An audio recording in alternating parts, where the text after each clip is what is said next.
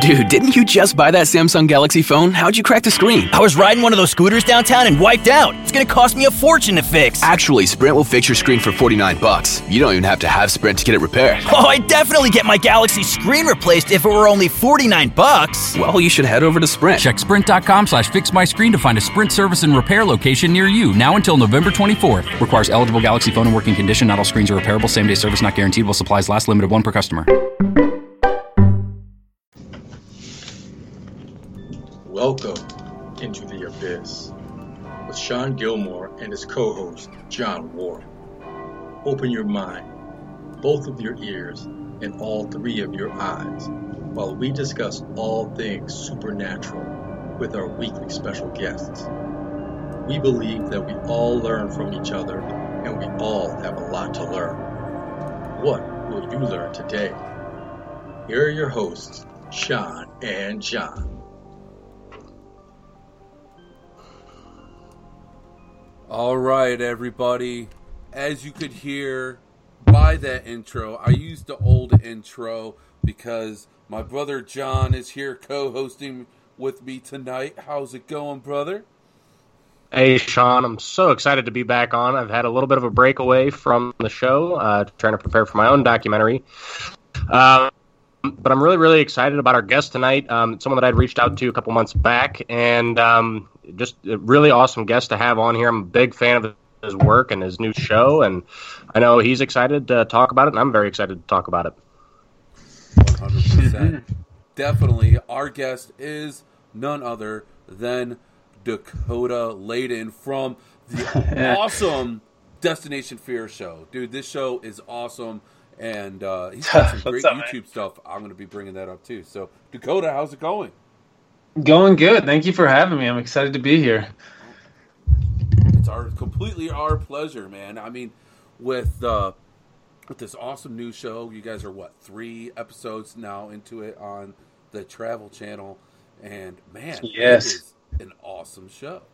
well, thank you very much. It's definitely something I'm super proud of. It was a total. It started off as a passion project, and uh, I'm just so surprised it got to this point. Uh, four years ago, like we did a documentary film that inspired this whole show, and uh, it's just so surreal to be here. And the last like nine months have went by so fast, just in terms of getting the show and then shooting it. Now I just literally today finished the last episode editing, so I am officially done.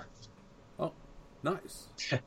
yeah. It's exciting. Now you just reap, reap the benefits and get to sit back and watch watch everything happen. I'm, I, yeah now now it all kind of settles in and like reality kind of hits hard now it's like okay, this is this is real this is happening it's so cool That's awesome. So you do the editing for that TV show then?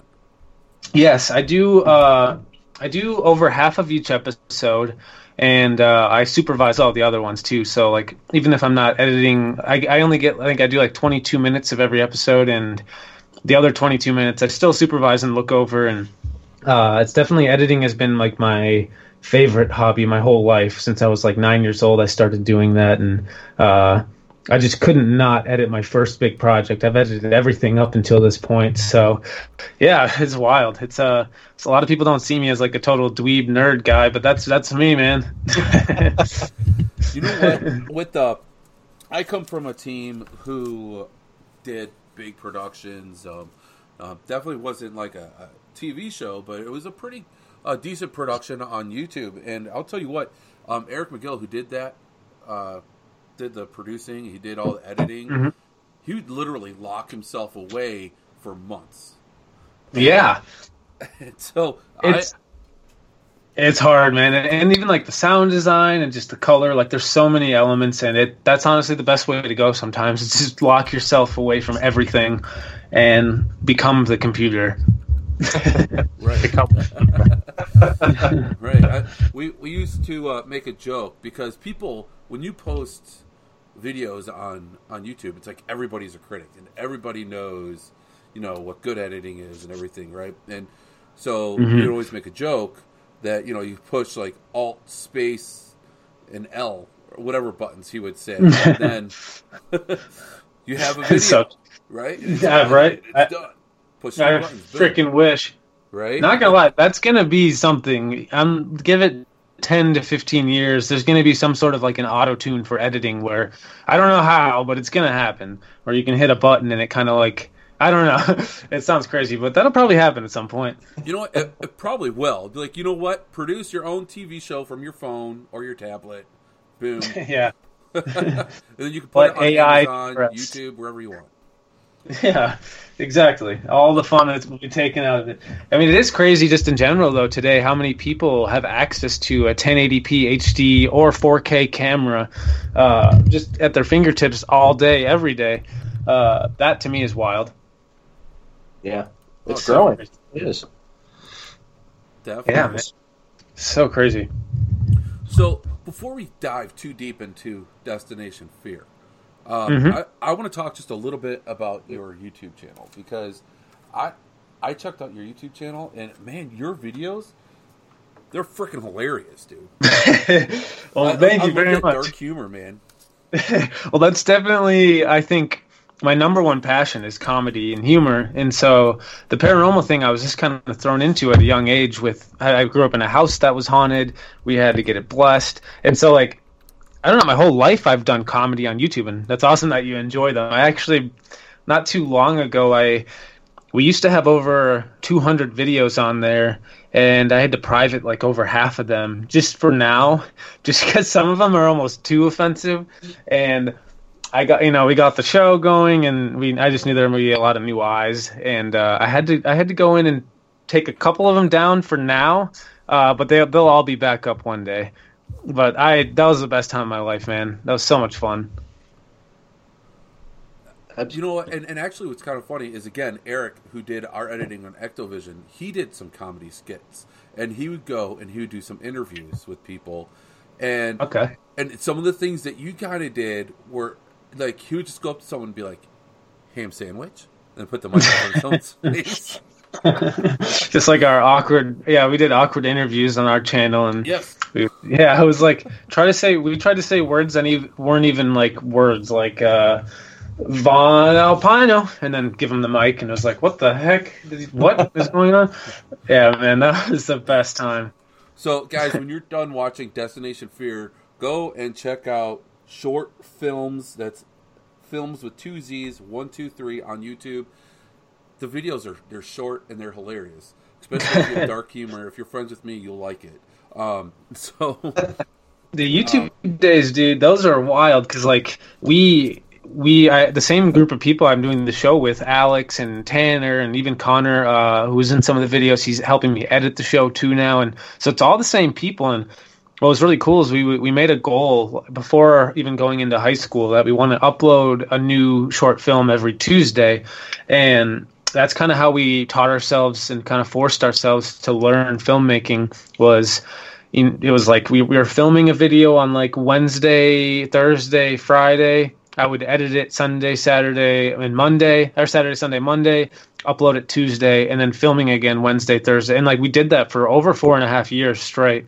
And uh, it's definitely what taught us, you know, how it got us to the point we're at now with filmmaking. And it taught me so much. I mean, so much. Every every week we tried to do something totally new and different with in terms of just like lighting and effects and uh, yeah, it was a blast. But definitely check it out. There's some funny stuff out there. oh, there. I, I like the World War II one. I'm not going to say too much about that one, but was it's him. Yeah. Yes, I love that one. That's one of my all-time favorites too. That one stayed, I think. I think we kept that one online. yeah. It Well, made, I- it made the cut. I just watched it the other day, so it, it's just yeah. I was like, "Ooh, that That's one's awesome. kind of racy," but okay, I like it. Dude, you should see some of the ones we privated. But I was like 15, 14, you know, I was like, I didn't know any better. And I was just being, you know, dark and fun Yeah. and having a great time. But now if I did it, I feel like people would be like, what the heck, man? But Well, that's what it is, though. You, you, and and it was if you take it in just as humor, and you could tell it's all good fun. Then Yeah. it's funny. There, you could tell when someone's being a jerk and trying to be offensive, compared Totally. to being funny. So yeah, yeah. so that's how I took it, man, and that's that's exactly how it should be taken. It's it's hilarious. It's great. Thank stuff. you. It's like watching comedy back in the '90s again. I don't know. Yeah. I love it. Yeah. That's so, So- cool. Everybody wants to hear about Destination Fear. This show Yeah. is incredible. You guys travel across the country in an RV. Yeah. actually, I'm going to back up a little bit because I saw an intro for another show on your YouTube channel that seems very similar. So this must be the documentary that you said that inspired the show. Yes, exactly. So I did a documentary. It was called Trail to Terror. Uh, I did that in, I think I announced it in September of 2014 or 15, yeah, 14. And we, no, yeah, 15, 2015. We shot it in November of 2015. And it was the same exact thing as Destination Fear with the same people. Uh, except uh, we did five nights in a row at five different buildings versus one road trip going to 10 different locations. So just a a smaller scale, but exact same concept. Every night we separate and we sleep alone. And Chelsea and Tanner, they have no idea where they're going until we get there, and I present them with a packet of information. And yeah, it was literally the same thing, and it was that's what inspired all of this. Oh, that's awesome! How can we see that documentary? So I actually I never released it yet. So I mean it, it, was a crazy I know. A lot of people really want to see it and I know they do and I want to get it out there. I just I at first I didn't know how. So I made the documentary as a total passion project and I think I spent like less than ten thousand dollars on it, and it was pretty much everything I had at the point. But I was just really passionate about the concept and doing this fun, crazy thing. And uh, I thought honestly, it might just be a YouTube video if if nothing happens. And uh, I ended up loving the documentary when it was finally cut down to two hours, and we brought it to some festivals just to see what the response was, and then we brought it to the Mall of America in Minneapolis and did like four screenings and. Uh, for those, all we did was take notes. We gave the every person in the audience a ten question survey at the end, and they would answer them. And we kind of just did like some deeper diving into what people, if they actually like this concept, if they don't. And uh, but we never released it. I ended up getting, I got asked to come on the show Ghost Adventures right after, and um, after shooting the documentary and editing it, and so I didn't really want to release it then. I, I felt weird releasing this documentary now that I'm on Ghost Adventures. I just felt like it might look bad, like oh Dakota's just you know using these like this Ghost Adventures opportunity to promote his own thing, and that was totally not the case. So I never released it for two years, and then uh, Travel Channel caught wind of it. Uh, it was something I had brought to other when I made the show. I had one a connection in uh, the TV world, and I sent it to her, and she really liked it. And she ended up having me cut it down into like a they call it a sizzle reel. It was like a seven minute trailer uh, based off the whole documentary we did, and she ended up shopping that around. And once I was on Ghost Adventures, that same company that had shopped our documentary several years ago, uh, I got a call from them one day, and they're like, "Dakota, hey, like." Listen, like we know we don't own the the rights to even shop this idea around anymore, but like we we got this in front of travel and they really like it and like so from there that's kind of how it all happened i was like oh my gosh uh, all right i guess travel likes this and we you know we went from there. That's awesome. It's so cool when things fall into place like that, and uh, um, I'm sure that working on Ghost Adventures that had to be a really interesting experience. Um, totally. I mean, uh, it was so so interesting. I definitely. It was about a little. Oh, I guess it was almost two full years I filmed with them, and you know their schedule is pretty wild because they're they're basically on for like a week and a half and then off for like a week and a half and then on. Like it's just constant all all the time all year round. And uh, yeah i got to film with them and i got to learn you know how they put their show together which definitely helped. Once i you know once i got to doing my show if, if i didn't do ghost adventures i definitely would have been way more intimidated by a tv show. But after like doing it for a couple months it's like oh like I totally get this. I totally understand this.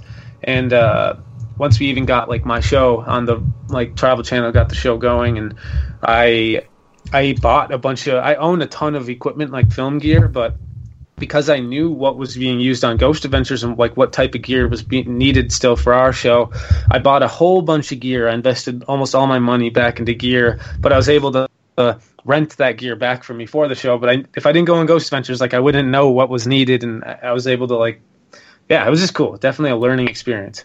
That's awesome. That's awesome, and to work with with Zak Bagans and um, and his crew, um, I bet that that was just a lot of fun. They seem like they'd be fun guys. yeah, there's a definitely uh, it's it's it's scary. It's it's intense. There's some pretty creepy spots and places, but at the end of the day, it was it was definitely fun just hanging out with those guys and uh, getting to know all them. And yeah, it all uh, it all kind of came and went really fast. Oh, I'm sure. And now here you are with your show, and um, you you mentioned your cast members. Um, now your sister, she is Yes. actually on there with you. Mm-hmm. Yep, I got Chelsea and then Tanner, my best friend Tanner, and then one of my other best friends, Alex. Uh, and yeah, that's it's. I, that was one thing I was super adamant about was just like the documentary. It was Chelsea and Tanner. My buddy Alex didn't get to go during the documentary, but he was in school and he was super upset he didn't get to do it. But we now we're doing the show, so he's on. And uh, that was just one thing I was really. I know I'm not gonna. I mean, the, it's just you know, it's a television world. So early on in the development stage, there were ideas being thrown around of like different people with me, and I was just like adamant from the very beginning, like no, like I don't, I do not want to do this with without my friends and my sister. I don't think, not even for just my comfort, but just like I know how entertaining and, and fun Chelsea and Tanner and Alex are, and just how great of humans they are too. I know that they're these are people that I would want to watch, and so I was I definitely fought really hard to make sure that this was the people I take on this trip, and I'm so glad I did because what we ended up getting was just honestly an unbelievable experience. We when we were all done, we filmed for a little over a month on the road in that RV. Craziest month of my life. I mean, I don't even remember half of it. It was just such a blur. And uh, but afterwards, like seeing the product, it's just so cool, and you can tell like these are people who've been best friends forever, and this isn't like some random group of people put together. Yeah, I, I- actually, that's one thing that I really love about your show. It's you guys have been working together for so long, and you guys are so close, and then you guys go on this trip, right? And you Yes. guys go to these places. How do you keep these locations a secret? Like, like I'm I'm that bad gift giver. Like, as soon as I get that Yeah. really cool gift, like I gotta give it to them. Like, man, I gotta see their reaction. It's like that's how I how I get. It's like like my team's got a new a new investigation, guys. I got us a new place. I gotta do it. I gotta. Jump It's in. tough. Dude, I totally I know how you feel. I was like I live with Tanner uh, and Alex, and so when we got the show, uh, I started off my first like month of working was in New York. So luckily I wasn't with them, so I was able to keep it a, a secret.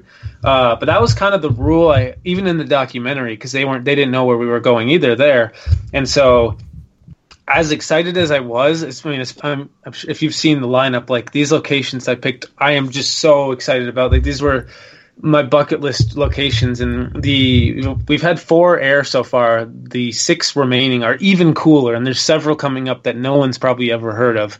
And uh, well, you've heard of maybe if you live in these like cities or states, but like they're really never before seen type places. And uh, but yeah, I I when we got to the point where we were filming though, that was like my main rule, especially during the doc where I was like, you guys are gonna know, like we're gonna be in this city for a couple hours before I tell you.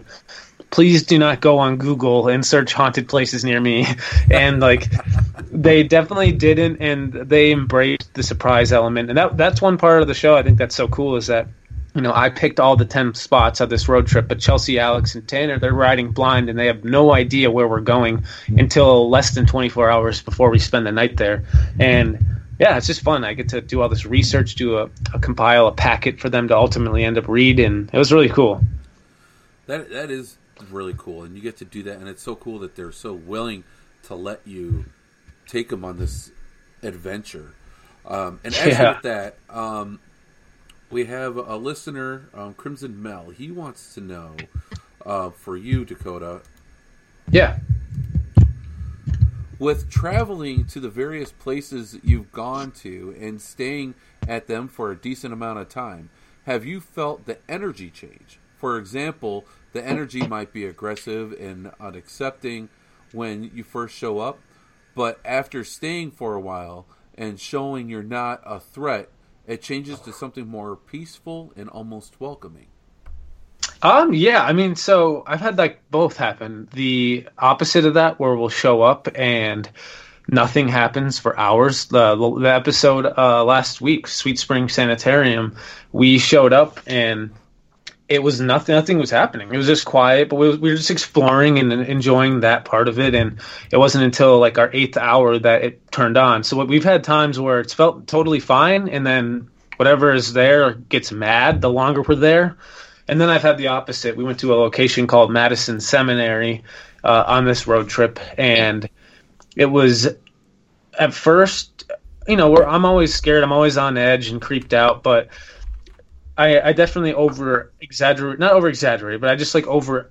I guess I just thought it was something more scary than it was. And a couple hours, I'd say like five hours into the night, I was just like, oh my gosh, like it was the first time of, and the only time really of the whole road trip where I just felt like this is just cool. This isn't scary right now. This isn't like I'm not intimidated by whatever is doing this, but like we're getting such intelligent things to happen that I, I just was fascinated. I wasn't even scared. It was like the only location I really wasn't scared, and uh, just more like blown away and captivated. But yeah, that's a great question because that happens all the time. Feelings change fast too at locations. You can, yeah, you can walk into one room and just feel sad and want to cry, and walk into the next room and be totally fine. Definitely, and and I love that you brought up Madison Seminary. That's actually a place that's uh, near and dear to uh, both John and I. And oh, um, nice. Actually, on Saturday, November 23rd, quick plug, um, my team, um, my team will be helping with the public ghost hunt. So, um, nice. Yes, yeah, we're we're really excited. So, um, in case uh, people aren't aware, my team is now um, now Dark Alley Paranormal Research. So that means that Ray Gooseby and uh, and the rest of the crew will be there too. So, uh, guys, come and say hi. Now, Dakota, I'll tell you what. Yeah. I've been, I've had times in that building I have gotten scared. But yeah, I, I mean, I definitely was scared. Uh, but like it was just like different, like up in the asylum on the third floor, and like I just more, I felt like that whatever was there sensed that we were respectful. Like we always went into every night with all respect. Like that was the one thing I made sure of was like we just can't be disrespectful, and you know then at least we'll, we increase the odds of us having a good night. And uh, Madison was just so cool. We got uh, our first, I would say, intelligent. Our first, and then we got two that night, but both of them. First one was our first, and like an intelligent EVP, and up until that point on the trip, we had had a couple EVPs, but they were just kind of unintelligible. Couldn't quite hear what it was saying, but there was something. At Madison, not the case. And I also love the people who run Madison. Adam Kimmel and his crew of people are really, really swell people. They are, and they are swell. The whole, I, um, and uh, and you will get intelligent interaction there. So that's that's awesome that you guys are able to see. I can't wait to see that episode. Um, now, Allison um, she wants to know um, would you say that Sweet Spring Sanitarium was your scariest investigation yet? At the time, yes, because we still don't know what happened there. We're still uh, don't know. That could have been people trying to screw with us, and you know, people breaking in. Because uh, what we heard sounded like humans screaming and talking. The scariest part is though is we didn't, you know, in the episode, people got to see us searching and looking around, but we did much more than that. We spent like a full hour of just looking through the basement and then doing a property walk. We didn't include that in the episode, but we did a property walk and we had cameras everywhere. And so, one of the things that we did when we left the basement to leave the building for good and be done, we left the two cameras that were rolling downstairs in the sleeping arrangements because we're like, hey, let's go upstairs, go outside and leave these down and rolling. And if there is someone down here, like someone hiding, one of these cameras has to catch them because they're they're both covering like every like every part of the floor. So that was one thing I was really curious about getting home to edit, and I watched all the footage and didn't see one thing, and actually heard more chanting, like more talking down there. And I don't, I don't know, that place was terrifying. But there's one more stop later in the trip that should not have been terrifying. It was the smallest that we went to and uh, I don't know. I guess Eloise. No, oops, that's the next episode. There are two episodes from now. But uh, Sweet Springs scared the crap out of me. But there's one coming up later that scared me even more, and it wasn't because you know that was all audible, and that's scary. But visual, I think, is something that you just 100 percent yeah we had a we had a crazy visual thing happen i guess is what i'm saying and That's uh awesome. That's coming up and that was something that was the most terrifying night i think it's our ninth episode our ninth stop Nice. And you know what? I I've been on countless investigations myself, and I've heard disembodied voices. Not quite as what you guys got at that sanitarium is absolutely insane. Um, yeah i've never heard anything like that still, when you get that visual, you see that, and you're not really expecting it, or you know what? Even if you are expecting it, it's still more startling than getting that. And honestly, I think getting that visual is more startling than even being touched. But yeah yeah. So I don't know. That's just me though. Yeah, no, our visual thing um, blew me away, and uh, it was at our it was at the ninth stop, and it was supposed to be the smallest location, super creepy location. But I honestly, you'll see the lineup. So like the way I picked these ten was. I wanted it to progressively get worse, worse in terms of history and just how creepy the buildings look and are. Uh, and then hauntings i mean i wanted every place to be super famously haunted so that was always a must. But uh it was on our ninth stop and you'll see episode our seventh stop our sixth stop our seventh no our seventh stop and our eighth stop were huge massive places like insanely big. And so i made our ninth one a lot smaller because i wanted us to have a break kind of take in a location a little more than roam like roaming around all night and then our 10th stop was absolutely massive so i honestly figured going into the ninth stop I'm like this will be just an easier night than we've had and will have and it was not and it was terrifying and i don't think i'll ever be able to fully understand that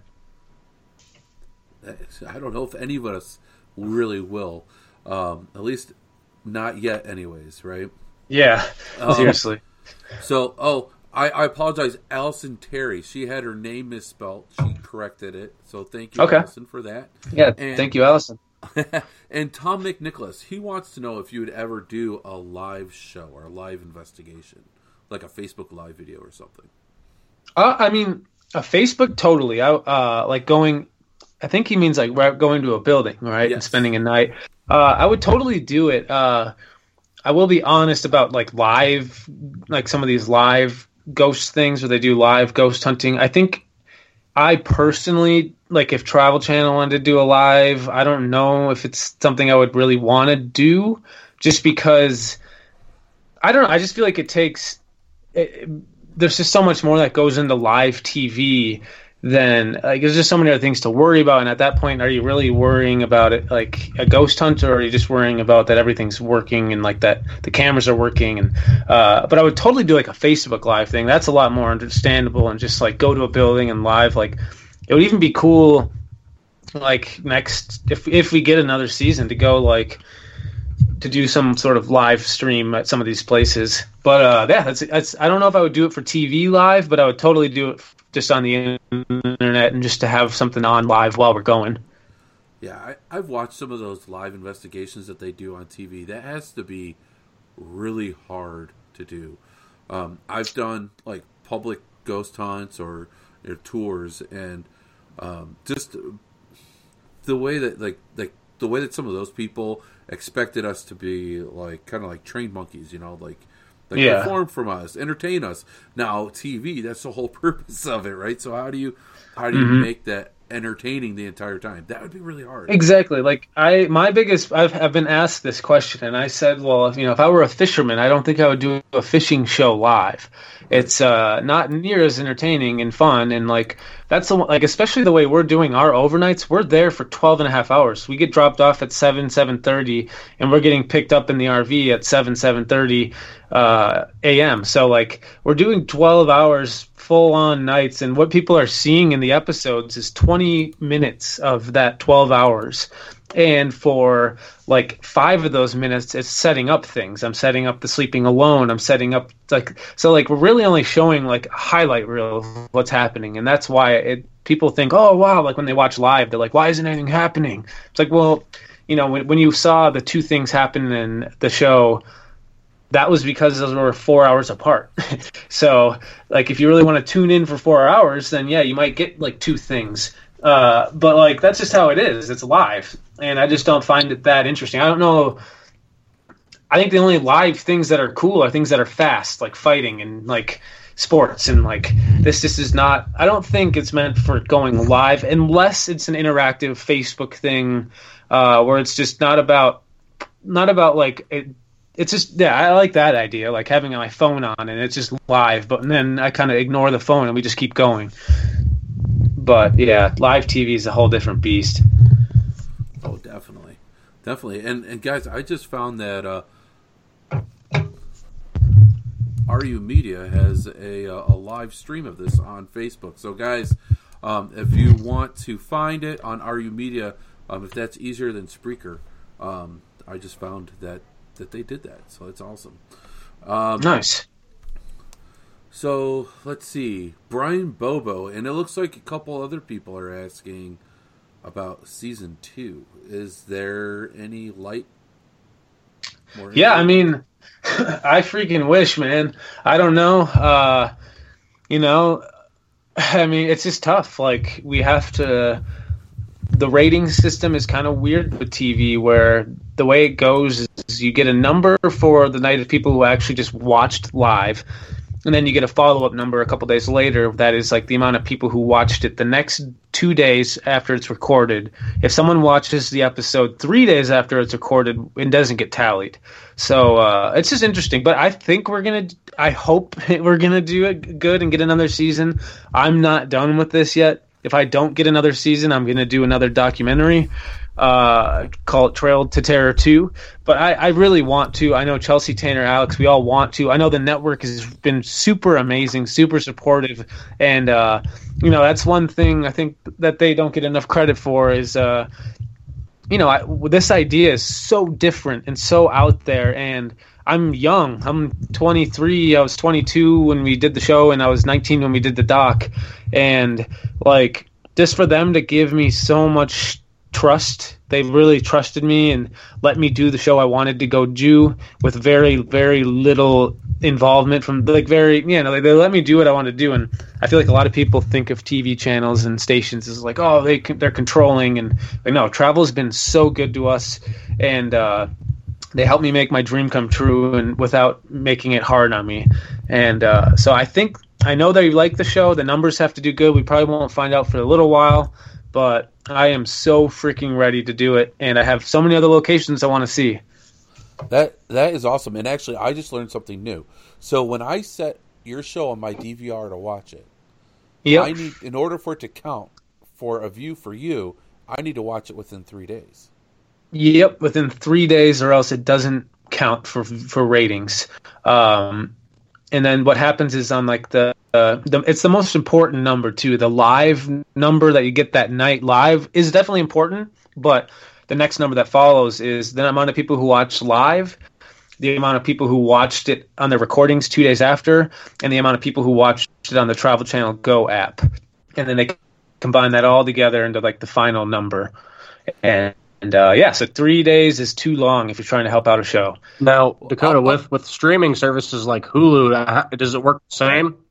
Uh, it's I don't know if that goes into our numbers, the Hulu or Amazon, but uh, I think it helps. Obviously, like, like Travel Channel, I'm sure if they see like, whoa, this did really good on Hulu and Amazon, way better than other shows, that's definitely a good sign for them. Uh, but yeah, I mean, I really I believe in this like hundred percent. If I were to take a bet, I would say I hope we get a second season, but uh, I don't know. I just we put so much hard work and passion into this, and we're we're totally not done yet. We have so much energy to give to this this idea, and uh, I think a lot of people are really enjoying it too. Because you know, one of my main goals with this was to make something that I feel like was more relatable to a wider audience than just paranormal people and paranormal investigators and people who you know, it's hard if you're into the paranormal. It's hard to say to to grab a friend who's not and be like, "Hey, watch this show, uh, this paranormal ghost hunting show," and they sit down, they watch, and they're like, "Well, I don't really, you know, like this stuff." So, but this show I feel like it's different. I took three people who've never done anything like this before and brought them on this road trip with me. So we're not this paranormal investigative team. We don't even consider ourselves investigators. We just consider ourselves explorers. If anyone in the group isn't an investigator, technically it would be would be me. But I'm just acquiring and doing the things that I learned from being on Ghost Adventures, and I'm only doing it because I, I feel like I would be dumb not to at least try to ask questions and get evidence you know, and do like all the the gear and just like everything. Some people some people don't like it. The gear, the ghost gear stuff. That's that's one thing that turns people off. But I had to definitely do it for this show. Right. Right. Definitely. Um, yeah. I. I actually I really respect that you guys take that approach, and um, because that's that is what you guys are doing. You guys are out there exploring, but but at the same yeah. time you guys are looking to have the same types of experiences as us investigators. Totally. So, so that one that, thing that I don't know, you guys, and I've noticed that, and John could probably contest to this. Once you open this door to the paranormal, you get more sensitive to it. Totally. So hundred yeah, percent. I so. I noticed a change in myself on the trip. Just by the end of it, I felt like I totally was picking up on more and just was way more in tune with my senses. And uh, you know, one thing I was really I don't know because like I don't want people to think ever that this isn't like oh well they're not paranormal investigating this isn't for me because no we we are actually doing I would say uh, I think it's just more of a traditional approach. We're going into these locations with no, no gear at first, with just our bodies and flashlights, walking around and exploring. We call it our walkthrough first. We just do, we try to see everything in the building. And then afterwards, if, if we've had an experience or if we've felt anything in a room, we'll go back to that room with gear and try stuff. And it's just, it's all about experimenting and, and trying things out. And then the weirdest part is, is when you have a piece of gear, say something, or you have, get an EVP or, or and it matches the the room you're in, and it's just like, okay, well, now I really don't know how to explain that. And the other cool thing we did too this season was, I I'd say about four out of the ten stops, I arranged for us to meet with some local paranormal investigative teams. You know, that's one thing. There's paranormal teams in every city, every in every state, and those are people who I think know way, way more than I do, and who know more than we do on this show. So I made that a point every at least four times this season to in while before we go spend the night at a location to actually talk to one or two or three people who have investigated it and who are uh, a real deal paranormal team and just give the give their advice to us about how to handle this building advice how to just handle this dark road trip in general the fact that we're going to 10 stops and then going home versus one stop and going home and uh, yeah it's definitely a very paranormally involved show with the paranormal community, but it's a different approach. Definitely, and it's and it seems to be working for you guys. You guys get some great interaction. Yeah, and I mean it gets cooler too. I think the people who like the first couple episodes, you know, that's one thing I have been getting a lot of people online who are like, "Oh, I wish you'd use more gear." than you are now. Well, we we definitely we use gear every single night. I've used I used a digital recorder every single night unfortunately, I didn't get anything the first two nights, so it just doesn't. It didn't make the cut. I, I just didn't want to show me asking questions and not getting anything. Right. And so, like, we test out gear every night. It's just what you see usually is, you know, because it it worked. We got something to happen, and so. Uh, but later on in the season, like you'll see a character changed for sure. Like by like fifth, sixth, seventh episode, we're like just naturally messing around with more gear because we're so much more curious now than we were at the beginning of the trip, and you'll see a huge change. I, I was going to say, you know, I wouldn't change what you guys are doing. I like I like watching you guys do what you guys do. The yeah. you know what you know what bothers me about your show. What's that? You put your sleeping bag on that dirty ground, and then you just lay it on that dirty ground. That's I it. know, dude. I don't know how you do that. But, but I know, I'm, I'm so, a little bit of a German. Like I go into these like big, empty, abandoned buildings, and some are um, pretty bad condition. But I, I'm terrible condition about putting my face close to dirt. yeah, I mean, it's a uh, so I wanted this to be it was an experiment on just psychological experiment too. This was all about fear and what happens to you after you do this crazy trip like this and I wanted this to be a very very uncomfortable trip.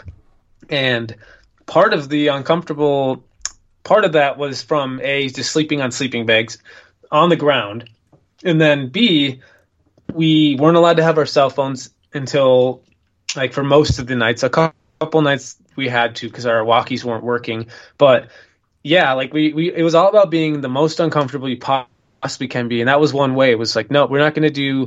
We did do cots twice uh, in the season, only because it was like there's literally feces on the ground or there's literally water on the ground. So we did break out the cots like twice, but yeah, we're sleeping on the ground for three to five hours at a time. You guys actually slept, like you actually got sleep because I've slept in in haunted locations. I didn't sleep very well though. No, there was no sleep. I don't know why. It started off with calling it sleeping alone, but I mean, it's it's really just like an isolation. Uh, but I mean, that was the intent was to sleep, like try to shut your eyes and just see what happens. And uh, I never slept once, but I did have a couple nights where I was able to like successfully shut my eyes for like 25, 30 minutes without opening them. But like the funny thing about that is, is it was like the opposite of sleep. Now my eyes are shut, and my heart is racing, going, "What the hell is going on? What's going on outside?" But if I open my eyes, am I going to see someone right now? And like, so yeah, there was not no sleep ever right? Right that actually kind of reminds me of what it was like living in my haunted home when I was younger. So, yes. Oh man. um, so Tom McNicholas wants to know what do you do with all the video left over that was cut from your programs? Yeah, I mean, as of right now, it's just uh, it's just sitting there in like an older edit. I mean, usually usually when I edit, because I do most, I do all the overnights and then some of the daytime stuff, and uh, I think I'm I'm my number is 21 minutes. I'm supposed to hit for the overnight. Sometimes I go over because there's just so much stuff I want to include, so we end up cutting less out of the earlier in the show. Uh, but yeah, like usually by the end of my first cut, I'm at like 30 minutes, 31 minutes, and I have to cut it down to 21 even. So like, there's a lot of stuff that no one sees, and uh, yeah, it's just uh, no, as of right now, I don't think we're gonna do anything with that unless Travel Channel ends up wanting to make you know, longer cuts or release undeleted scenes. But there's so much out there that people could potentially see that is still super entertaining. I believe it. I 100% believe it. I know when when I was working with the team making documentaries, it was a really hard choice on what to put on because you don't. We didn't have the limitations for a television network, but we yeah. didn't want the videos to be so long where people were going to get bored and turn it off in the middle. So yeah, totally. We, we, tried to keep it at a certain length. So a lot of stuff, good stuff, got thrown out. So yeah. Um, Sweet Spring Sanitarium, the last episode, we if you watch the episode, it's uh we only show about like eight minutes of us actually exploring the property before we go to sleep and that's because all the crazy stuff happened when we slept. But those first eight minutes you see are eight hours of wow. worth of like the best okay. stuff from those eight hours. Uh, like yeah, we usually go to bed. We do like the hat draw around like 1.30, 2.30 between that time slot, and uh, you'll yeah, there's like only six or seven or eight minutes of content before we go to sleep in this episode, and that's eight hours right there that just was cut into eight minutes because it had to get to the crazier stuff, which was when we slept. And that was some crazy stuff. If anyone totally. missed that show, go find it. it. This is it's insane. That I think that anyone would have left that investigation early, like you guys did. So, yeah, I don't. I'm actually a little. I'm glad we stayed as late as we did, but I wasn't there for most of it because it was happening to Tanner, and uh, after reviewing it, it hit me like how serious this was, and like I'm like in my head I was a little upset. I'm like, wow, I really as like the the leader and stuff, I really should have maybe just had us leave earlier because that was pretty dangerous, especially that early on in the trip. It was only a third stop of ten, and it just wasn't worth it to go crazy then, and we kind of did a little bit. And from that night on, we were pretty scarred. So we we went into every other night a lot more flinchy and just more agitated, just because of that night alone. Uh, You know? It's all learning experience, and you don't know. And as a leader of a team, it, it you do want to make sure you're keeping everyone at my, in mind, but it's hard to tell what they're really going through until you see it for yourself. So it's just you know you just keep on going and you learn from it, and uh, it makes you a better investigator, explorer, if you will. Um, And with that, um, we have another question here, another one from Crimson Mel. Um, he has a uh, a YouTube podcast that he does. So Okay. he says so. Usually, when I ask this, everyone answers that they have no favorite place and that they like all of them for different reasons. I'm going to try and switch it up on you now. What is a place that you feel is calling you to go back to and a place you feel repels you to not go back? And then he says that I can answer this one as well. Ooh, thanks. I mean, that's a really good question. Um, there's a place called Pennhurst State School and Hospital in Pennsylvania that I went to for the documentary Trail to Terror, and I went to for this show. And it's not the place that I don't get the vibe that I shouldn't go back, but it's a place that I feel like I should go back. And I've already been there twice, and I feel like I want to go back there tomorrow. I have that feeling every day. For some reason, Pennhurst stuck with me. I think it's the saddest place in the country by far, uh, in terms of its history and kind of untalked about. I never heard about this type of stuff growing up in school, and so I was very, very intrigued. But Pennhurst is a place I feel like is my favorite, and it's always calling me back. Nice. I could see, I could see that, and sanitariums are always really, really interesting. Um, And just to quickly answer my end of this, um, the place that's been calling me back, it's not even necessarily a place; it's an object inside of a place. It's there's a it's a archives of the Afterlife Museum um, in Moundsville, West Virginia. Uh, it's a small yeah. museum of um, oddities and haunted and cursed objects. There is a doll there that I am feeling very compelled to um, to go back and investigate more. That's really interesting because uh, I didn't get to go see that museum, but when we were in the town, we did go to Moundsville. Um, I was like, I had heard all about it up until this point. I was really, really, really upset that I didn't see it. Actually, we had to leave. You know, we have we're only in these towns for like very little amount of time, and then we're on to the next spot. And so, I've heard of that place. I actually was really mad I didn't get to see it. Oh wow! Yeah, you should check it out if you get a chance. Definitely. John, how about you? Well, I think you're going to know. I guess one that always calls me back would be Madison Seminary, just because of the activity alone. But um, if we're talking locations, just from pure history standpoint, and one that I just love, like you know, in the depths of my heart, that I love to go to and just experience, uh, would be the Reformatory down in Mansfield, uh, the Ohio State Reformatory. That's that's my favorite place, history wise, uh, vibe wise. Just walking through it, the architecture is beautiful. Uh, everything about that place I, I love. Um, it's, it's one of my favorite locations. Um, as far as one keeping me away, uh, I would say the Monroe House in Indiana.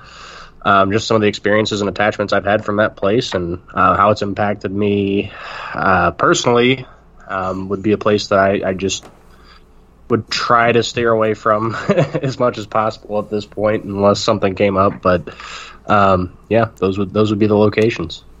I haven't seen the Monroe House or Ohio State, so I really want to go to Ohio State really bad uh, at some point here. And then uh, freaking Madison, though, I'm. That's cool that you guys are very familiar because that was. Uh, it's such a unique place. It really is. It's got some really bizarre history, and the architecture is like beautiful but creepy. And yeah, Madison's awesome.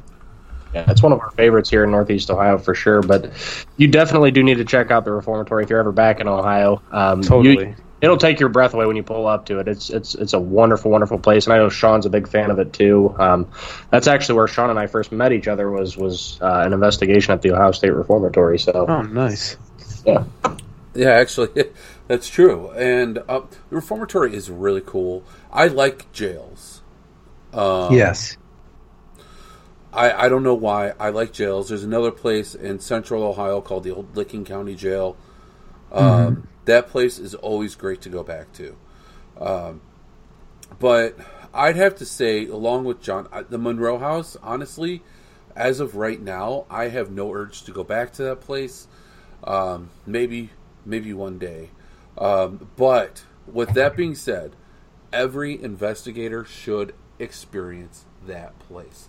That place has activity like no other, and then it's it's a home, it's a house, and it's got this insane activity. Um, so that that just adds more to it. Um, so, so yeah, I've heard of the Monroe question House. yeah, yeah. The Monroe House, it's it's crazy. I mean, that place is. I, I've been grabbed in that place. I've seen people get attacked. I've been impacted to where I've been angry and had a live stream and, and cussed at some old lady. Like it, it's Wow. it, yeah, it, it will impact you in a strong way if you're not mentally and uh, you know spiritually prepared for it. But it's definitely an awesome place if you're looking to gather activity for sure. Okay. And let's see, Allison has another question here. Um, she wants to know if you've ever been to Lake Ronacoma. Did I say it right? Roncon-Coma? Ron Concom- She I don't. says, I "I've have heard some not. Crazy stuff I'm gonna I'm gonna this chime in. I'm gonna chime in because that sounds like it's from Long Island and it's gonna be Ronkonkoma. Uh, my That's wife's from- probably the one. and I've mis I've mispronounced it so many times. She used to make fun of me. It's Ronkonkoma. Yep, that's probably the place. I've never heard of the place, and it's definitely uh, like Ohio has some really weird names and towns and streets and things. Not not like Ronkonkoma, whatever you said. I've never even heard of it. I'm. I want to look into that. Definitely. She said it's uh she heard some crazy stuff about the place and it's on an episode of Most Terrifying Places in America. Another travel channel show. Uh, Is it a lake or is it something on the lake? Like a. It's like the. I don't know. That's that's interesting. I would definitely we'll, we'll be googling that later. Definitely. Definitely. We all will be. Um and let's see. Sophia Marquez says that she loves Destination Fear so much. She wants Nice. she wants to know um, if you guys do any sort of cleansing or anything after you're done. And that actually kind of leads me to a question of mine. Do you guys bring anything for some sort of protection or anything like that as well? Yeah, so we all have our personal, you know, ways of getting over every night. We all have our ways of cleansing and just you know, usually after every overnight we all kind of separate for a minute and just kind of go do our own thing in our own space and for me it's just I like to surround myself with with the light. I I consider myself all about the light. I am not a dark person and I do not ever intend to be a dark person. And so I have my ways of just really filling myself with light and feeling positive and, and getting rid of the negative. Uh, one funny story is my sister Chelsea. So we all it got cut from the first episode just for time, but it was so funny. We go to pick her up from the airport uh, in Tennessee is our first stop of ten. So basically, we all flew to Tennessee, and then from there we were in in RV for a month. And so while we're like uh, picking her up, we're filming the whole thing. We filmed the entire journey, so like we didn't miss a thing. And uh, I'm like driving her back to the hotel. We're all just having fun. Like it's the, the night before it all starts, and she's like, "I brought holy water." We're like, "Really? You brought holy water?" We're like, "Hell yeah!" Like, thanks, Chels. Like, that's gonna be awesome. And she's like, "I didn't bring it for you guys. I brought it for me." And we're like, well, we're, we're like giving her crap the whole way. We're like, "Isn't that like kind of like anti holy water? Not sharing it with people and like." You're being a little selfish with your holy water, and then we get to the hotel, we go up to her room and as she's unzipping her bag she just like lets out the biggest gasp like i look over and she's just got like this sad look i'm like what her bottle of holy water exploded on the plane and into all of her stuff Oh. so the she thought she was gonna have holy water this trip and she did not it exploded before she started oh no! so yeah, that was funny. But uh, we all had like our ways, and it's definitely a serious matter. Just not being. I think part of the way we cleanse too was just like we would all do our thing for a minute, but then we would all just talk and get over it, and, and you know talk about what's going on in our heads. And sometimes there were things that had happened the other night, like Sweet Springs. Like the next day, that's all we talked about. Like it's all we wanted to talk about, and you know it's hard. Well, the hard part too with the show like this is you know we're moving from one to the next and it's there's not a lot of downtime and not a lot of time to even like really reflect on what just happened so and in like if we're filming if we're it's like all right we just last night we ended sweet springs today we're traveling but technically today is now st albans episode because we're going to this new location we can't even like on camera talk about the last location that much because we know we're not going to use it because it's a new episode but like we did that all the time just like even though we'd like i know we were supposed to be filming and stuff but like we're talking about what happened the other night because this was so wild. And uh, yeah, we just had a lot of lot of deep lot of deep talks in this road trip just to get over everything. That you know what, talking it out that's that's a great way, and you're you're you're releasing that that negative energy that you have too. So that that's actually really great that you guys do that. Um, but I I don't know. I use a lot of prayer myself. I I get Yes. my holy water. Actually, my church just showed me where they keep the the jug of holy water, so I didn't have to keep on going into the uh, into the font and getting it myself. So, so they, they showed me where the actual there's a jug. So yeah, I, I know know where the personal stash is. Um, So good. right? um, oh, and so Allison says there's a spirit of Princess Ronacoma that haunts the lake. She drowns men because her lover was killed or something. I don't remember how the legend goes, but she needs to look it up as well. Yeah, that's interesting. I mean, it sounds like a place not really meant for men. So I don't, I don't know if I'll be going there. I don't know. It makes me kind of want to go jump in. I mean, why not? Although I did just read something online, unless I'm looking at the wrong lake, that you can't actually swim in Lake Ronacoma. Oh, Oh Uh, wait, no, I'm, I'm looking at something else. oh, okay.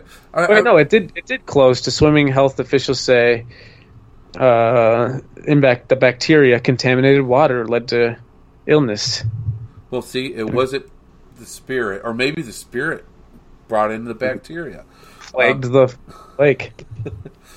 Right? But hey, isn't that that's what you guys do though? You you test fear. So if it were Totally. clean water, I would not suggest anyone jumping into bacteria infested water. but if it were clean water, I would say face your fear, jump in. Uh, just check the depth first. You don't want to crack your head open. Yeah, That's the one thing. We always need to make sure that we're safe. We go into Yeah. these old buildings and we uh, we need to make sure that they're safe. Now we all signed the disclaimers and everything. Honestly, you know those are only so good, um, and that's not to protect you, the investigator. It's to protect the building. So yep. and so you gotta be careful. And, and Yeah. also, one thing I bring up in almost every one of my shows is the risks that we take as um, investigators or explorers because you're opening yourself up um, to who knows what, right? Yeah. So- and, and It's you guys true, do that though, to like, entertain uh, us. you know there are people out there who might get inspired just from even destination fear and want to go to their abandoned local hospital and break in and uh, i can't say i never did that because that, that was definitely something i did in high school and it was a, some of the greater memories but I, I did it with so much caution I had heard a story when I was in Minnesota. I grew up in Minnesota. I'd heard a story, a local story, of this girl who broke into a factory at one of the our local abandoned factories, and she fell from like the, the elevator shaft, and she died. And it was really upsetting. It happened near our high school, and like that stuck with me from a young age. And it's definitely if you're going rummaging into breaking into abandoned buildings, a do not do it under the influence. It's that's when you're gonna that's when the accidents happen, and don't run. Even if you're scared, don't run uh, unless you know exactly the 100% the layout of the building. But like, it's just there's some really dangerous. It might just look like kind of an old abandoned building, but sometimes there's floors that give and ceilings that fall, and uh, you just got to be really careful. Oh, you know what? Um, I actually investigated a old warehouse. Um, I can't say the location, but it was in Ohio, and Okay. um, uh, a boy was I don't know some kids are playing on a roof on an abandoned warehouse, and Okay. uh, the one of the boys fell through the ceiling, Jeez. and uh, so yeah, um, you never know. It may look sturdy, but it may not be. So you definitely want to be safe, like like Dakota was saying. And um, also, what I heard you say is that you did it when you were younger in high school, which means you were a minor. So if you were to have gotten caught, it would have been a Could have gotten on the wrist. so much trouble. As an adult, it's different. You don't want that to happen. I mean, you don't want it to happen as a minor because they can affect your future. But it's a Yeah, we actually did get caught. Yeah, you don't want. I got caught. Yeah, I think uh, luckily the the officer was nice about it. Uh, luckily, I had a camera too, so I was like, I played like school project, school project. Sorry, but uh, it's so dangerous. And when I did go to abandoned buildings, I I walked very very slow and made sure I knew my bearings. I mean, you can open a door that might look like a normal door, but used to be an elevator shaft or a staircase that's no longer there, and literally fall and not even realize it. Like it's just it's tough. It's I encourage people to explore the paranormal and, and have fun with haunted, creepy buildings, but definitely be careful and have your 100% your your wits about you. Definitely. And I would say make sure you have permission because you Yeah, always. And and I'll, I'll tell you what when when you go and that someone says, "Oh, a ghost hunter broke into this abandoned building," that makes us all look bad. That's not what we're about. Um, we want to have those experiences and we want to learn from them, but uh, we want to make sure we're doing it legally. Yeah, and like the other thing too is like so many places now because of just the paranormal community has grown so much. You have places like Madison and like Ashmore Estates, and, and every state has a place that you can go legally find out how to get access to. Like Adam Kimmel of Madison, more than hundred percent welcoming for people to come in as long as it's just done properly. And so people nowadays have actually a better chance at getting into some of these creepy older buildings just And the right way. And it's nice too because it's preserving history and keeping this history from being you know buried uh, you know you know quintessentially there. I mean we have people like adam that restore these buildings and, and keep them alive for you know us people to experience. And that's that's a big part of you know american history and you know international as well. Um, the more people that get into this the more that you know these buildings are going to stay standing. So that's that's a big part of it too. Yes, hundred percent. sure Have you guys heard of the Molly Stark Hospital in Ohio?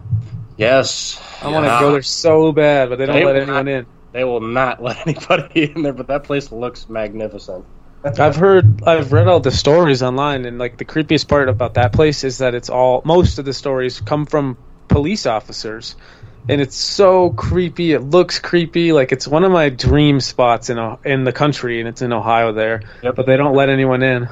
There's a second place in Ohio that's just like Molly Stark. They won't let anybody in there. Um, it's the Ridges Lunatic Asylum down in Athens, Yep. Ohio. That's that's a bucket lister for me, and they will not allow investigations in there whatsoever.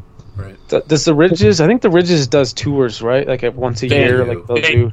They Yep. do those little tours, but That'd be so cool just to even see it. I've, I mean, It I've always be. heard of the There- Ridges. there's one spot where one of the um, has one like a like you could see where where someone died in their body. Yeah. like you could see like the the stain from their body rotting. Yeah, that's up in like the attic. I think uh, they someone was like missing for uh, so long, and they figured out well that person got away, and then they found their body like months later up in the attic area, and the, the stain of their body is still there. It's so creepy. I want to go there too. right. So, what are some of your bucket list locations? Like, if you were to do a season, uh, well, let's say you you got the clear to do the season two or season three. What Okay. what are some of those other locations that you would like to go to?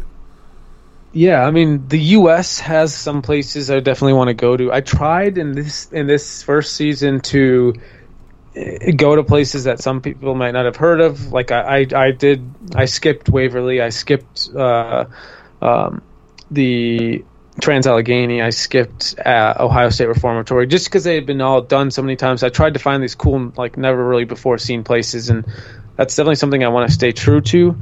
Uh, but I'll always, I'm definitely going to check out Waverly and Trans Allegheny and Rolling Hills and all the like the classics at some point. But if I got a second season, my true bucket list would be to go to Europe and explore some of the asylums and hospitals and prisons and in Europe because it's not it's just so much more barbaric. Like our insane asylums are terrifying to me because of the history. And it was like, oh, really? In the 60s, we were doing lobotomies and electroshock and hydrotherapy. That's so messed up. But then you go somewhere to Europe, and it's like, oh, well, their history goes back hundreds of years at this asylum earlier, and they weren't doing lobotomies and this. They were like literally, like, yeah, oh, it's just torture there. And I just feel like the, I'm, I'm sure Europe is more haunted than America. Well, the history goes back, back much further. And uh, mm-hmm. I mean, America has a dark history, right? This just yes. real. The rest of the world, it's just as dark, but it's been around a lot longer. So yeah, exactly. Like America gets so much crap for being like dark, dark and like terrible, but it's like the whole planet was for the longest time, and we finally have like a country right now like that's you know we're doing we're doing good. Like we're this is a really good time and and, and just to be a part of the world and consciousness right now. But and when you think about it, hundreds of years ago in Europe, I mean, they would behead people for stealing someone's chicken. So just put that into perspective. Yeah, right. Totally. I just think Europe would be so cool. Australia alone, I think, would be cool with the whole. Just there's several prisons there that are really fascinating to me. Several asylums there uh, yeah, I really want to see more to the country, more to the world than just the U.S. If I if I was able to bucket list, I'd go to Europe and just really try to find these hidden gems that literally no one in America might have ever heard of. Right, definitely. Also, Allison Terry, she says abandoned places are hotspots for homeless people and drug lords and satanic cults. So uh, they aren't just home to spirits and demons. Just saying. Okay, good point. Sure. no, it's a great point. Actually, uh, the satanic ritual part is actually true. A lot of uh, abandoned buildings, you get people, even if it's uh, not a real cult, but people who they want to try doing some creepy dark rituals, they go to an abandoned building to do it. Uh, but the homeless part, it's definitely was a concern for us. Uh, we did have people go through the buildings earlier in the day before we showed up uh, at these locations for safety. Um, and the owners too at every location. You know, they were really they knew how serious of a how worried we were about that, and they made sure to like do a nice check before we do our overnights. And uh, yeah. the real concern, and that that's why at Sweet Springs that episode we were like terrified because either a there's a ghost in here and it's screaming at us, or there's a person in here and it's screaming at us. Regardless, that's terrifying. Right. There's something screaming at us. Right, and you can't see them, so that makes it even more yeah. terrifying. Right, exactly. Right. So messed up.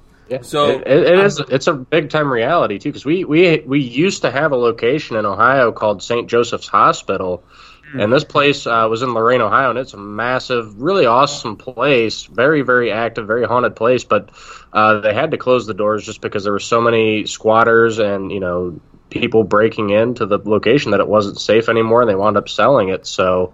Yep. Oh um, I got a, we got access to one called Mansfield Hospital in Kentucky um, for this season, and like they ended up pulling out like last minute, um, but that was their concern. It was really cool for me because it's a it's a urban explorer hotspot uh, that has never been featured on TV and, and hardly been investigated by ghost uh, paranormal investigators and the owner at last minute kind of pulled out and just said like um, like I just really don't want I already get enough people like breaking in here and it's just so hard to keep up with the property that oh. if I feature this on TV it's just going to inspire more people to break in and that was a that was uh, one of the harsh realities where I had to face like dang I really want to go to some of these places but they might not let us because just that element alone but yep it's always right. tough you know a lot of these places like Madison Seminary like they they you know they want that additional you know they need it they need that help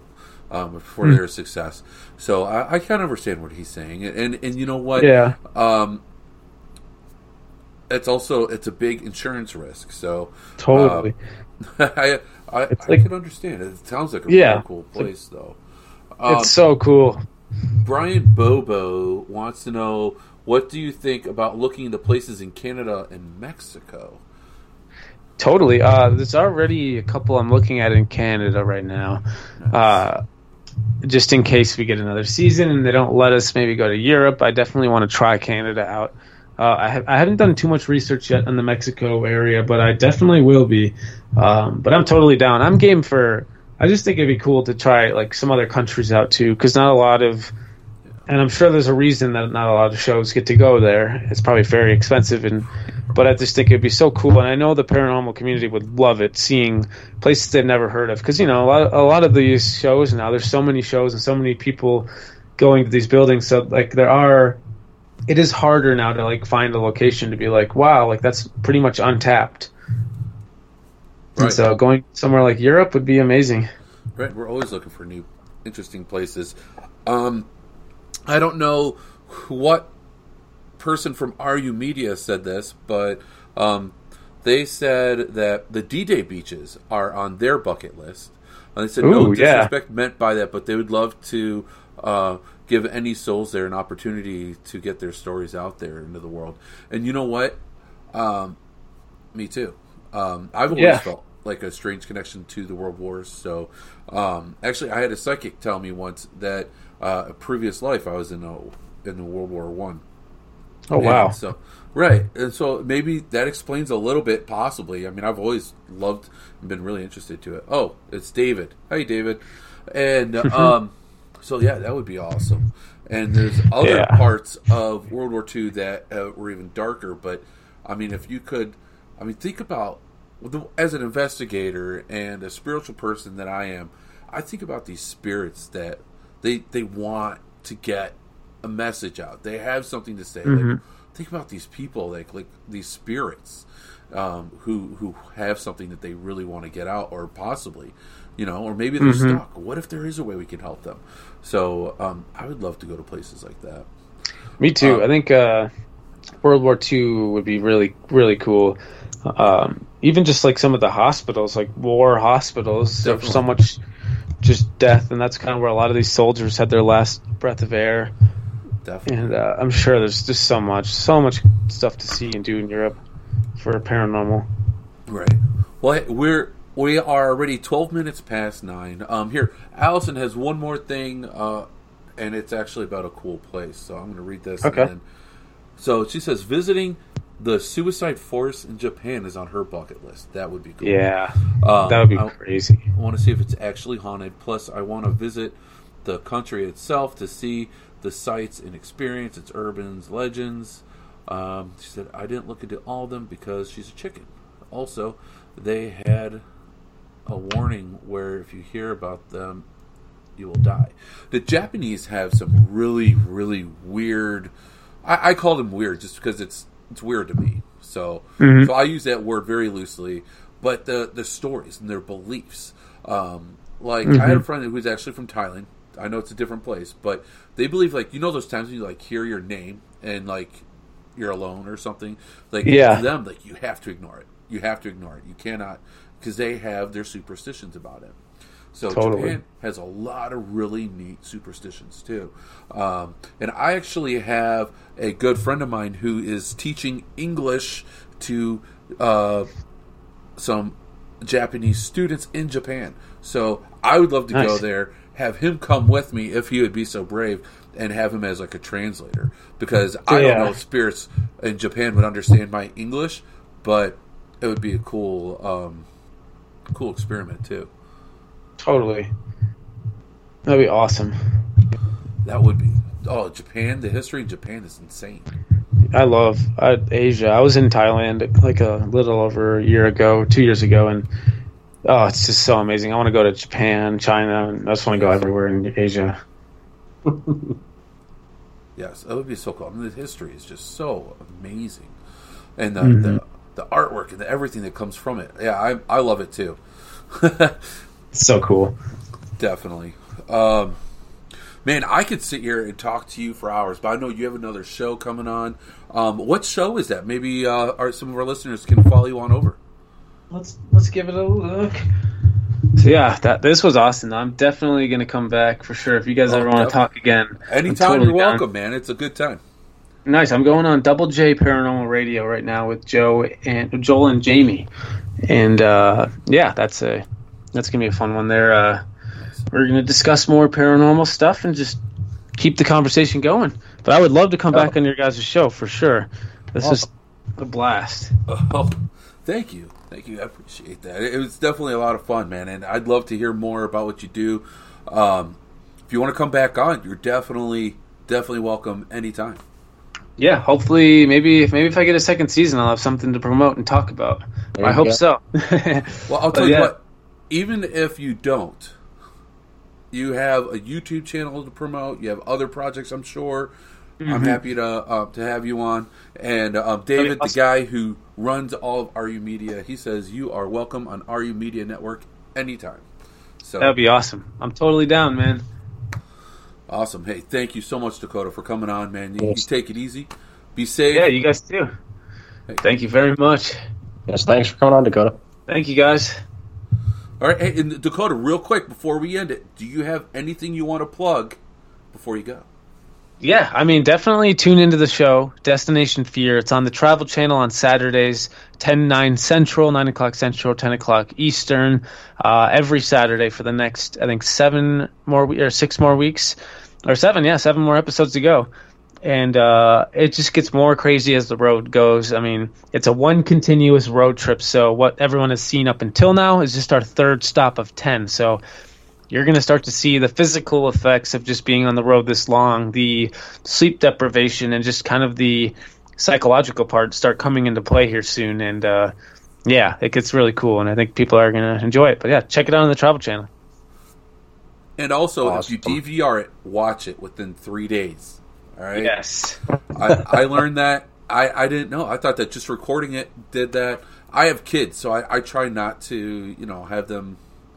That, they'll be up with nightmares with some things. So, uh, um, Yeah. But, but now, because the other ones I did see, I'm just going to be honest. This last one I didn't watch until uh, Monday night. So Okay. I guess that may have just hit the cusp. But that might have just hit it. But yeah, I mean that's something too that you know it's just uh, it's just one of their weird like TV things, a way of rating. I don't even know why they do it. I feel like if someone records it and watches it at any time, it should count. But yeah, it is weird. agree. I feel like that's kind of bullshit. But well, hey, thanks again, man, for coming on. Yeah. Again, Thank you. come guys. back This anytime. you. Anything you guys want to promote. If uh, if anyone from your show wants to come on, of course, hundred percent. Yeah. That is what this show is here for. We want to promote. We want to have fun doing it. Awesome, man. Yeah, totally. This sounds. I'll definitely let Tanner and Chelsea know, and maybe we can get us all on one time. Absolutely. That, definitely. Actually, I hear that you're going on to another show. All three of you uh, on RU Media Network. I don't know if it's been announced yet, so I don't want to say. Too Mm-hmm. I don't know if it's been announced yet either. yes. but I'm, I was kind of jealous when I heard about it, so I'm excited to hear. it. I know getting getting Chelsea on is like impossible. She's doing school right now, uh, a doctor. She's being an eye doctor, and she's on like her hardest year right now. And like literally, I can't even like text her. She's so busy. But yeah, it's always awesome getting her on these shows too to get her perspective of things. But yeah, we'll try. I'll definitely that'd be awesome to get her on. Hundred percent, that would be awesome. I I love it. I love her her natural reaction. Um, she I think that she reacts the way that uh, so many of us want to react. You know, with the Yes. screaming. Um, so I love it. it it's just That's uh, so good. yeah. Brings a, she brings a good human element to the show. Just you know, it's kind of like as if you took anyone off the streets and brought them on this road trip. Definitely, Awesome. Well, Awesome. I will talk Good to you guys soon. hundred percent. Hey, thanks you again. Yep. Peace out, guys. Hey, take Peace care, out. Dakota. See ya. Okay, so uh, real quick, um, just some house cleaning here before we end the show. Um, John, you're still there? Yes. I yeah, absolutely. Okay, dude, I I want to give you an opportunity to man tell us what you guys have going on with your show, and then we're gonna go ahead and wrap tonight up because I know you have a documentary that you're working that you're working on.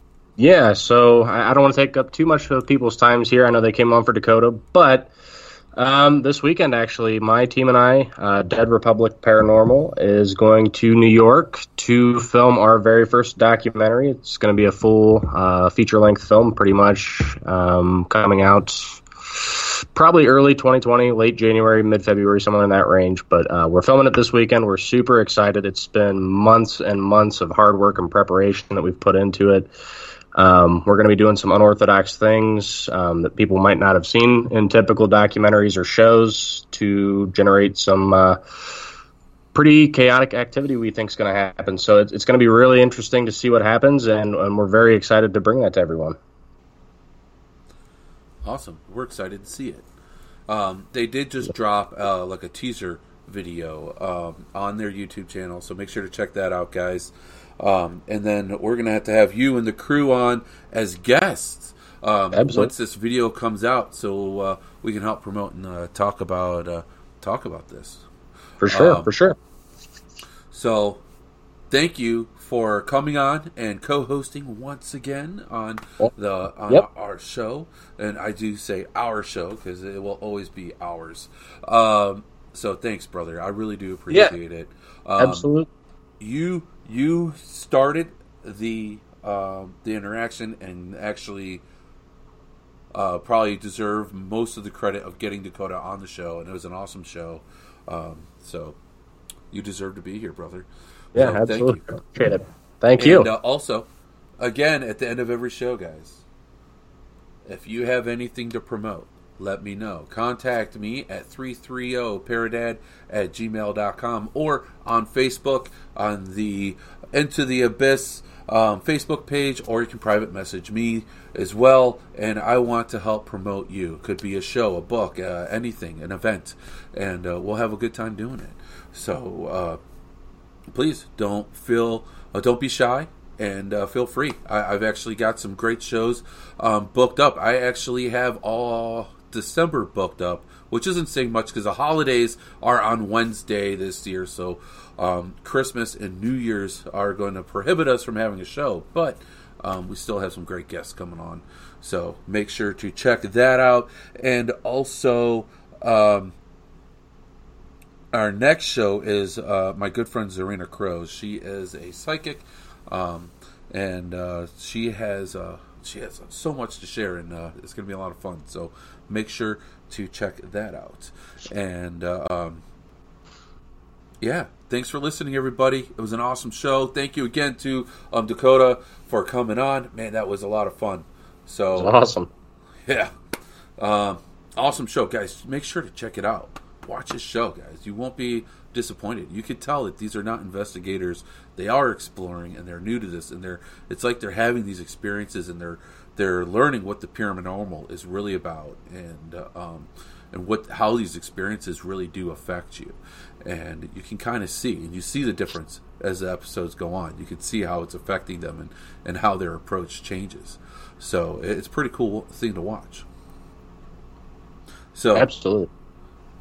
All right. Well hey thank you again john for coming on. Yes. Oh, thanks uh, for allowing me 100% definitely um, so, with that, guys, we're to go ahead and end the show. Thank you so much. And uh, you all have a great night. Take care, everybody. Be safe.